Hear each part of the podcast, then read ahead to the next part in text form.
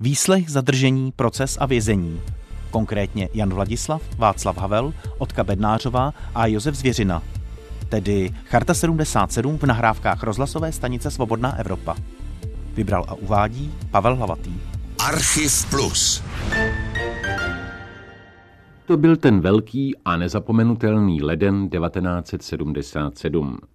Říkám velký a nezapomenutelný. Ale právě sama velikost a váha těch událostí a všech pozdějších komentářů, diskusí, chval i han způsobila, že se ten velký pokus o očistu zjednodušil v několik ustálených obrazů, věd a slov a že jsme poněkud pozapomněli, co to mělo všechno za význam pro lidi, kteří to prožívali ať už přímo a zblízka, nebo z povzdálí a nepřímo. Nahrávky spojené s chartou 77 v archivu Svobodné Evropy jsou většinou nedatované, případně datované přibližně či úplně špatně. Nyní posloucháme vzpomínky básníka, prozejka a překladatele Jana Vladislava, které čtou redaktoři Svobodné Evropy.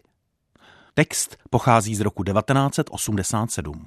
Našel jsem ve starých papírech kopie několika dopisů z té doby psaných za horka, ale snad právě proto stojí za připomínku. Leden 1977.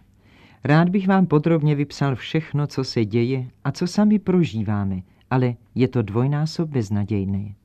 Jednak se události hrnou jedna přes druhou tak, že to někdy sotva stačíme vnímat a registrovat. Jednak je tu přece jen ta obrovská dálka mezi vámi a námi. Co napíšeme dnes, to vy dostanete nejdřív za deset dnů. Co je pravda v této chvíli, to dostane za tu dobu jiný smysl. Některé věci ovšem trvají, například pocit, který nemám jen já, ale i řada dalších lidí, často zcela odlišných názorů. Pocit, že už byl nejvyšší čas tím vším pohnout a zatřást svědomím lidí, podřimujících v jakémsi malátném, neklidném snu, z něhož se co chvíli probouzeli do absurdní skutečnosti. Celou situaci vyjádřil jeden z těch, které nutili k vystěhování, jak jste už o tom možná četli. Řekl, český národ vyhrál v tyto dny bitvu, jakou už dávno nevyhrál. Ten citát není možná docela přesný. Nebyl jsem u toho. Za to vím docela přesně, co řekl jeden z mluvčích charty, profesor Patočka, protože o tom mluvil u nás. Řekl, když nic jiného, tak už jen celý ten týden stál za to. A je to pravda. Už dávno jsem neměl tak intenzivní pocit, že národ znovu uvažuje tak, jak mu to náleží. Tím nemyslím, že by všichni dávali chartě za pravdu. Říkám jen, že všichni, jejich svědomí je živé, všichni, kteří zde žijí a chtějí, aby se zde dalo doopravdy žít, ti všichni byli tak či onak vyzváni k novému zamýšlení nad všemi těmi otázkami, které na ně doléhají už taková léta, že se jim na příslušných místech nadělali mozoly či jizvy, takže je pomalu přestávali vnímat. Jen vzpomeňte, snad v každé rodině, i v naší, je někdo, kdo nesměl řádně studovat, kdo nemohl a často dodnes nemůže pracovat ve svém oboru, kdo nebyl nebo není šikanován, pronásledován, ale především znovu a znovu pokořován tím, že musí prohlašovat to či ono a mlčet k tomu či onomu jen proto, že by jinak zničil nejen sebe, ale i plno dalších kolem. Následující vzpomínka básníka Jana Vladislava se týká jeho policejního výslechu. Nakonec jsem byl taky zavolán k výslechu. Zřejmě to šlo tak trochu podle abecedy. Šlo o běžné otázky. Kdo mi dal chartu podepsat, zda trvám na svém podpisu, proč odmítám vypovídat, když tvrdím, že nejde o nic nezákonného a tak dále. A moje odpovědi byly zřejmě taky běžné. Pokládám sice chartu za zcela zákonnou, ale vím už z 50. let, že i zákonné věci se interpretují často nezákonně. A na základě toho pak bývají lidé odsuzováni do žaláře, popravováni a nakonec rehabilitováni. Právě proto odmítám cokoliv vypovídat. A tak dál, pořád dokola. Bylo to celkem krátké a korektní. Na otázku, zda mám taky osobní důvody k tomu podpisu, jsem ochotně přikývl. Sám nesmím publikovat, moje děti měly kvůli mě potíže při studiu a teď se podobné věci opakují kolem mne v masovém měřítku. Tu se mi můj vyšetřovatel s trpkostí vyznal, že jeho dcera měla roku 1968 taky potíže na škole, jen proto, že její otec byl příslušníkem, to znamená členem STB. Měl jsem tolik ducha přítomnosti, abych mu řekl, že právě proto jsem chartu podepsal. Už se nikdy nesmí opakovat, aby děti trpěly za viny rodičů. Neodpověděl. Jenom naznačil, že prý se některým mladým lidem z dělnické třídy bránilo u nás ve studiu. Připomněl jsem mu třídní původ Tomáše Garika Masaryka. Ani tentokrát neodpověděl, ale to všechno nic neznamená. Platí jen jejich argumenty, protože jen oni mají moc je uveřejnit, případně prosazovat i jinak a pádněji. Kampaň v Rudém právu začala znova, ačkoliv byla oficiálně uzavřena. Zřejmě je ty nové podpisy vydráždili. Nečekali, že by si potom všem ještě někdo troufl chartu podepisovat.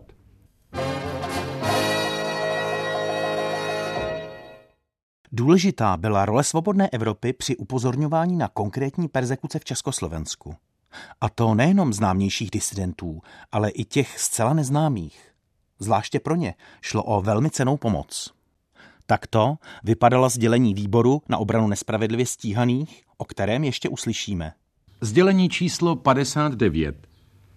Dne 9. listopadu 1978 se konalo před Senátem okresního soudu v Trutnově hlavní líčení v trestní věci proti signatáři Charty 77 Zdeňku Kašťákovi, obžalovanému z trestního činu pobuřování, vys sdělení číslo 24.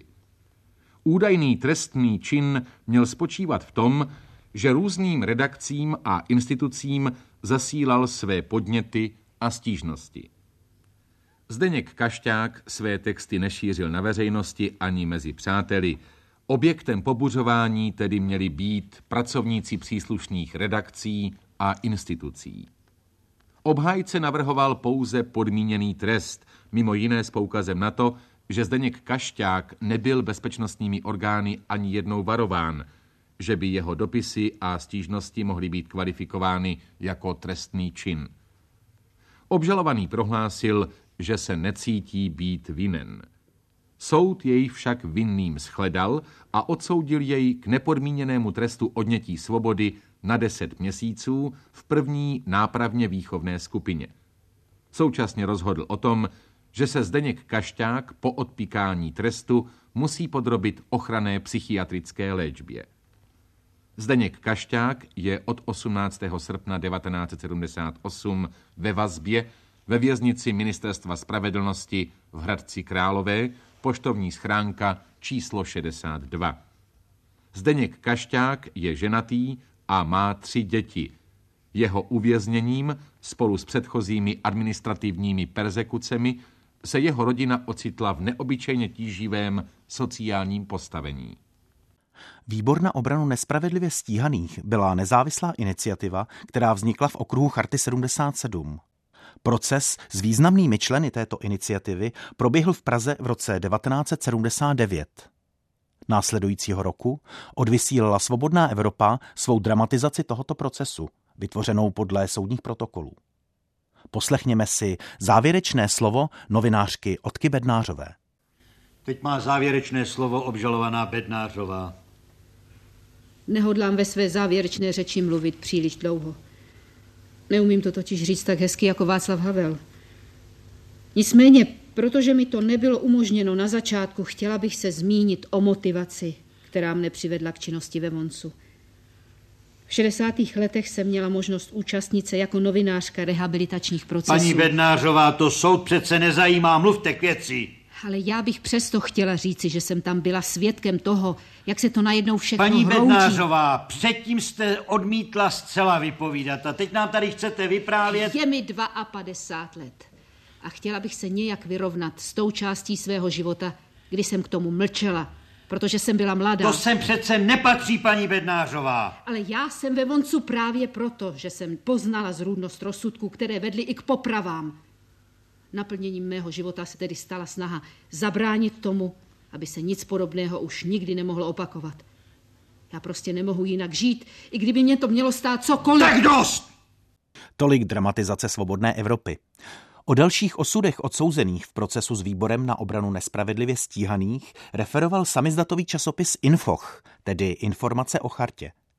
Svobodná Evropa často citovala ze samizdatů, včetně periodických. Ukázka se týká dramatika Václava Havla. V lednu 1980 podali blízcí příbuzní prostřednictvím strojopisných informací o chartě 77 přátelům odsouzených zprávu o jejich osudech. Ze zprávy vyplývá, že 22. prosince 1979 byla příbuzným povolena návštěva odsouzených v délce jedné hodiny. Informace Charty 77 hovoří dále o osudu Václava Havla. 7. ledna byl z Ruzině převezen do výkonu trestu a to do nápravně výchovného tábora Heřmanice u Ostravy. Ocitujeme několik úryvků z dopisů, které dostala Havlova žena. Václav Havel píše. Jak mi bylo sděleno vychovatelem, mohu ti napsat, že pracuji ve Vítkovických železárnách, ale víc o tom napsat nemohu. Snad jen to, že sice nemusím zvedat žádné těžké věci, které bych neunesl, ale přesto mám vážné obavy, zda budu schopen plnit svou normu. Stále mi ještě není jasno, zda je to pro mne takhle lepší než předpokládaná izolace. Zkušenost je to fantastická a nebezpečí psychické deformace, k níž asi dlouhodobá izolace vede, asi opravdu odpadá. Na druhé straně si zatím neumím moc dobře představit, jak tento způsob života pět let vydržím. Snažím se to všechno brát sportovně. Jinak musím a snad smím říct, že i když tu jsou pochopitelně s námi lidé všelijací, chovají se k nám výborně a snaží se nám pomáhat. Po této stránce si nemohu na nic stěžovat. Naopak, byl jsem tím přijetím překvapen a dojat. Na nějaké důsažnější úvahy existenciální a literární nemá zatím můj duch ani pomyšlení. Jakékoliv pokusy v tomto směru mi připadají v konfrontaci s touto zkušeností jako nicotné, nebo přesněji řečeno jako předčasné. Nejdřív je třeba všechno tohle strávit, zažít a pochopit. Velkou chuť bych měl psát si deník, ale to přirozeně nejde. Václav Havel má být ve vězení ještě tři roky a sedm měsíců. Hrozí mu však navíc deset měsíců z minulého trestu.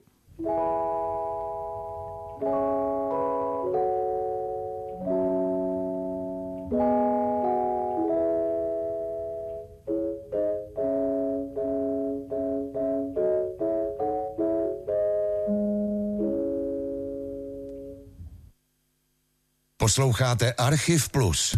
Osobnosti a události ve zvukových vzpomínkách. Premiéra v pátek po 8. večer na Plusu. A potom kdykoliv v mobilní aplikaci iRádio a na webu Plus rozhlas CZ. Svobodná Evropa odvysílala i některé kritické hlasy vůči Chartě 77. Následující ukázka pochází z besedy s mladou spisovatelkou Ivou Pekárkovou, která odešla do exilu v roce 1985. Fragment je bez úvodu a pochází zhruba z roku 1988. Když jsem přijela sem, tak jsem byla ráda, že jsem si to rozmyslela. Pro, ne proto, že bych neměla chartu 77 ráda. Jejich zakladatelů si nesmírně vážím, jejich mluvčích taky. Myslím si, že mají ohromně pravdu. Ale bohužel se k ním přifařilo hodně lidí, kteří, což jako všichni víme, to jak si využili proto, aby byli považováni za politicky pronásledované a dostali tudíž velice snadno politický azyl třeba v Rakousku. Což si myslím, že se stát nemělo, i když nevím, jak by se tomu dalo zabránit. Informace o zatčeních přinášela svobodná Evropa i v závěru komunistické éry.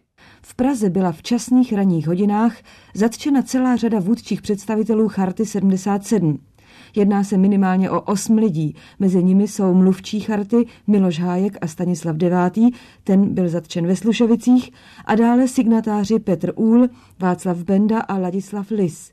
Dalších asi tucet signatářů charty bylo zřejmě zadrženo mimo Prahu, mimo jiné i v Bratislavě, a to už v pátek a v sobotu.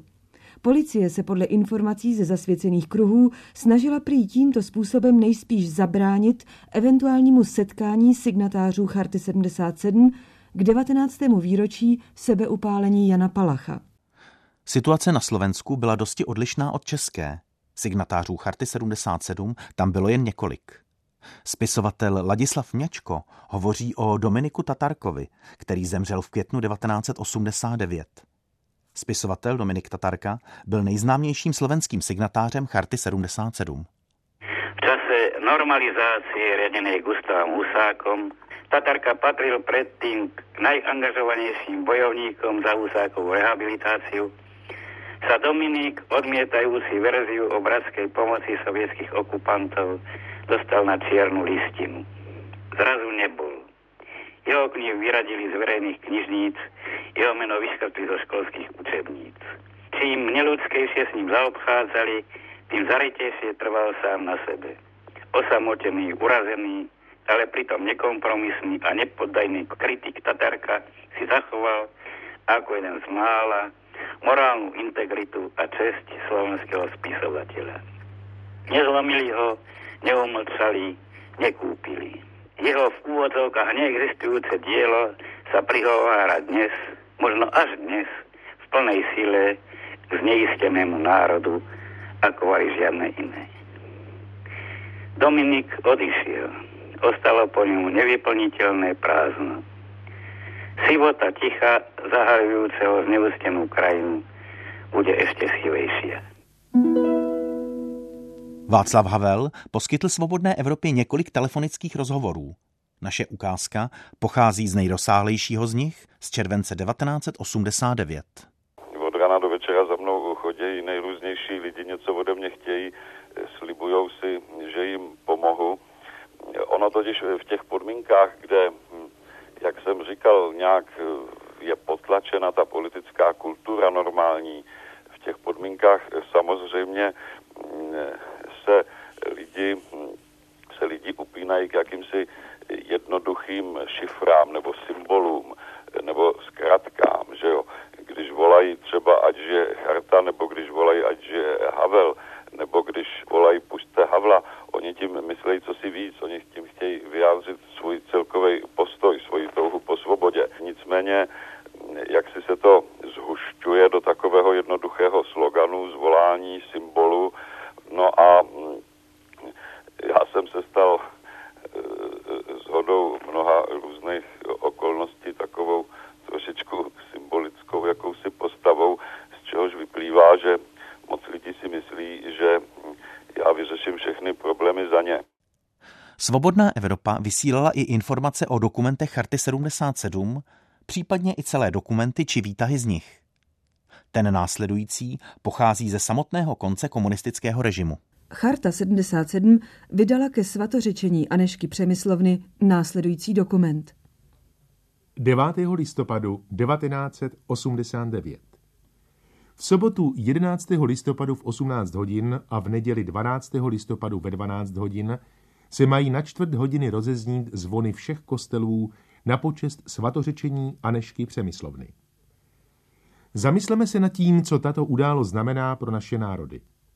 Jedná se o významný náboženský a kulturně historický akt, kterým se dostává našim zemím dalšího světce, ženy, která začala být lidem uctívána již za svého života ve 13. století. Tuto úctu si zasloužila svými postoji a činy, na které bychom se měli všichni rozpomenout. Žena z královského rodu srdnatně odmítla dát se politicky oportunně provdat a stát se nástrojem světské vlády. Svůj osud raději spojila s obrodným františkánským hnutím v celé tehdejší církvi a s osudy chudých. Osvobodila se od svodů světské moci a bohatství. Rozhodla se nejen dát svůj majetek chudým, ale osobně s nimi sdílet jejich osud a těm nejubožejším sloužit. Byla to Aneška Česká, která položila organizační základy sociální péče založením pražských špitálů. Byla to ona, která směřovala vlády chtivé příbuzné královského rodu. Pro tuto královskou dceru byli všichni lidé skutečnými bratry a sestrami. Současná státní moc se k aktu svatořečení, který má i mezinárodní význam, chová dvojznačně. Na jedné straně pro ní není přijatelná návštěva papeže v Československu a kanonizaci Anešky Přemyslovny v Praze tudíž znemožnila. Na druhé straně si chce tento svátek přivlastnit a kromě účasti na oficiální předběžné oslavě v Praze vysílá do Říma svou delegaci. Na jedné straně umožňuje širokou účast poutníků v Římě a na druhé pak nezapomíná ve státním zájmu znemožnit cestu dalším zájemcům, mezi které patří například i biskup Karel Očenášek, římskokatolický kněz Josef Kordík nebo katolický aktivista Augustín Navrátil. A tak pontifikální mši svatou ve svatovícké katedrále v Praze bude sloužit kardinál Tomášek až 25. listopadu 1989 v 10 hodin. Bude zde posvěcena socha svaté Anešky a všem účastníkům obřadu z Čech, Moravy i Slovenska bude poskytnuta příležitost společně prožít hrdost na svatou Anešku Českou, na její odkaz národům a na její moc, která přetrvala a přetrvá staletí. Podepsání mluvčí Charty 77 Václav Havel, Tomáš Hradílek, Dana Němcová, mluvčí Charty 77 Saša Vondra je toho času ve vězení. V Chartě 77 se angažovali i nemnozí vězni 50. let. Asi nejznámějším z nich byl katolický kněz a teolog Josef Zvěřina. Poslechněme si ho na závěr v nedatovaném záznamu o věznění v 50. letech. Nejtěžší v kriminále jsou ty vteřiny, minuty, hodiny, dny, týdny, měsíce, roky, kde je jedno podobné druhému jako vejce vejci. A z toho vzniká pocit strašného prázdna, marnosti a nudy. Tak proti tomu se musí člověk bránit aktivitou ducha. Stále mít něco naprogramováno, čím se člověk v duchu zabývá. Ať sám nebo s jiným. Někomu jde na nervy samota, jinému jde na nervy množství, třeba jsme byli na jedné celé, kde nás bylo 300. No tak to bylo mraveniště. Tak někteří tím strašně trpěli, jiní zase trpěli v samotách, že celé měsíce sám a vidí jenom bachaře, tak tím taky zastrpí. Ale jakmile se člověk začne zaměstnávat něčím, se si touto aktivitou opravdu to muzeum uchrání. Někteří moji bratři říkali, že jim tam dávali nějaký záření, proč dostali se z takové stavy nenormálnosti. Ale to je klam. Ty stavy normálnosti jsem prožil taky, ale to bylo jenom proto, že člověk neměl dostatek obraných látek. No a jak zaměstnat ducha? Program si udělat ráno, tedy vstát, modlitba, rozjímání, tělocvik. Potom jsem si zavedl studium, to znamená, že jsem si sbíral všechno, co jsem kdy nastudoval, teď jsem si tak dával dohromady. Pater Barta tehdy tam udělal to svoje učení víry a jiní zase promýšleli knihy. Prostě to bylo studium. Psát se samozřejmě tam nesmělo, to bylo trestné, tak to musel všechno nosit člověk v paměti. Ten tam napsal popelku, renč, Pater Mandl se ji naučil na spaměť, poněvadž měl výbornou paměť. Zkrátka je potřeba činnost a čilost ducha a nepodat se, nedat si vnutit ten režim s tou jeho absurdností a s tím jeho uh, skličujícím efektem. Nejsilnější samozřejmě pro věřícího člověka je modlitba, rozjímání, No tak jsem si tam udělal několikrát 30 denní exercicie. To taky zabralo čas dobře, takže jsem měl čas vyplněný a nuda se nedostavila. No pak také samozřejmě člověk hleděl zachovávat takovou pravidelnost režimu, no ten kriminální režim jídlo a spánek se udržuje tím denním provozem. A tak to když se všechno dalo jak si sladilo dohromady, fyzické, psychické a duchovní, tak myslím, že byl člověk dostatečně vyzbrojen aby tomu odolal.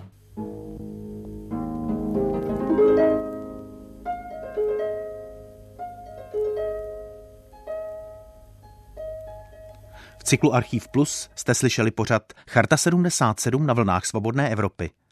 Naslyšenou se těší jeho autor Pavel Hlavatý.